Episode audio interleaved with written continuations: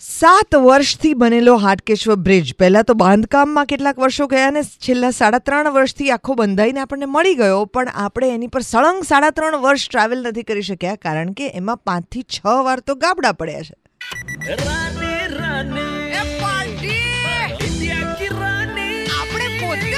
રાની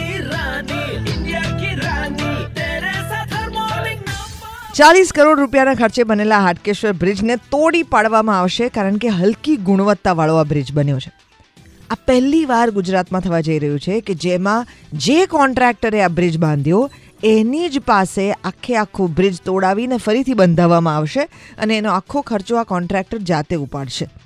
આ સાંભળીને છાતી ગદગદ થઈ જાય આપણી કે ફાઇનલી આપણને જેમ હોય છે કે રસ્તા તૂટેલા હોય છે, તો એની ઉપર જે વ્યક્તિ આ રસ્તા બાંધ્યા હોય, એના નામ લખો કે જેને કારણે એને બદનામીનો થોડો તો ડર રહે. માત્ર બદનામી જ નહીં, નુકસાનીનો પણ ડર રહે. એવી રીતે એક એક્ઝામ્પલ સેટ કરવાનો પ્રયત્ન થઈ રહ્યો છે. ફોર ધ કોન્ટ્રાક્ટર્સ કે જે લોકો આવા નબળા બ્રિજ બાંધી અને આપણા બધાનો જીવ જોખમમાં મૂકે છે. સાથે સાથે કેટલો સમયનો વ્યય થાય છે. હવે આ પૈસા તો કોન્ટ્રાક્ટર આપી દેશે ને બ્રિજ ફરીથી બંધાઈ તો જશે. પણ અત્યાર સુધીમાં જેટલા હ્યુમન આવર્સ આ બ્રિજ બંધાતો હતો અને બંધાઈ ગયો, પણ એનો ઉપયોગ ન થઈ શક્યો, એમાં વેસ્ટ થયા છે.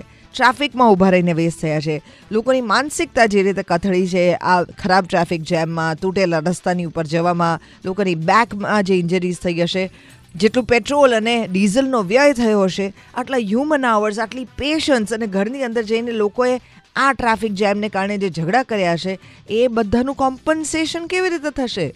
કોન્ટ્રાક્ટર પોતે પૈસા ખર્ચીને બ્રિજ તો બાંધી દેશે, પણ બાકીનું બધું કોમ્પન્સેશન એ ક્યાંથી કરશે?